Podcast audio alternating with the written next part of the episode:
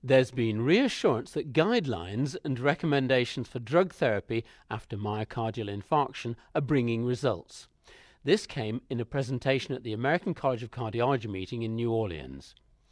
A group from Harvard looked at the increased use of statins, beta blockers, ACE inhibitors, and angiotensin II receptor blockers in a group of 20,000 patients, and they assessed the relationship between such recommended medical therapy and survival. I met up with Soko Setoguchi after her talk on this and asked her what they'd been trying to do. We're trying to assess if mortality after long term mortality after myocardial infarction has improved over the last decade and whether the increased use of drugs has contributed to the improvement of the survival. Which drugs in particular were you looking at? We've looked at uh, use of statins, beta blockers, ACE inhibitors, ARBs, and uh, non-aspirin antiplatelet agents. And over what period of time were you looking? Uh, from 1994 to 2005.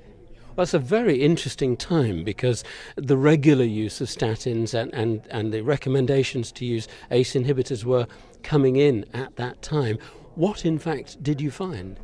We found all study drugs that we tested has um, use has increased over the decade we found that the characteristics of, patient has been also changing over time, meaning like the patient has been aging um, and also the prevalence of comorbidities has been increasing. So after accounting for that, those factors, we found the mortality has been improving over uh, from 1995 to 2004.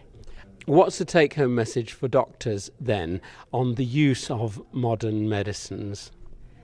Our data indicate that the efficacy of these drugs from the trial seems to be translated into non-trial population of the elderly um, with clear benefit on the survival. So that actually encouraged um, doctors to practice evidence-based medicine. Soko Setoguchi from Brigham and Women's Hospital in Boston. Also listening to her presentation in New Orleans was Douglas Zipes from Indiana University, and I asked him for an assessment. I think the important thing to take away, the message, is that uh, medical therapy, statins, aspirin, etc., have a major impact on survival in patients with coronary artery disease.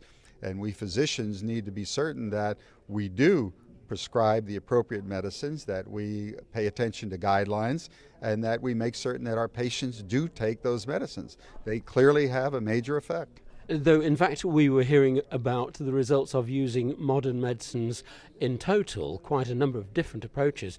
Do you personally think that any of those uh, agents were more useful than others? Well, we can't extrapolate that from her data, um, and it's hard to say. Certainly, individual studies have demonstrated the benefits of aspirin. Uh, other studies have demonstrated the benefits of ACE inhibition and so on.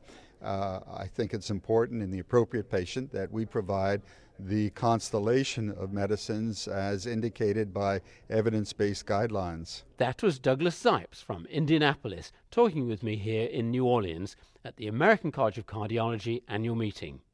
For the Audio Journal of Cardiovascular Medicine, I'm Peter Goodwin.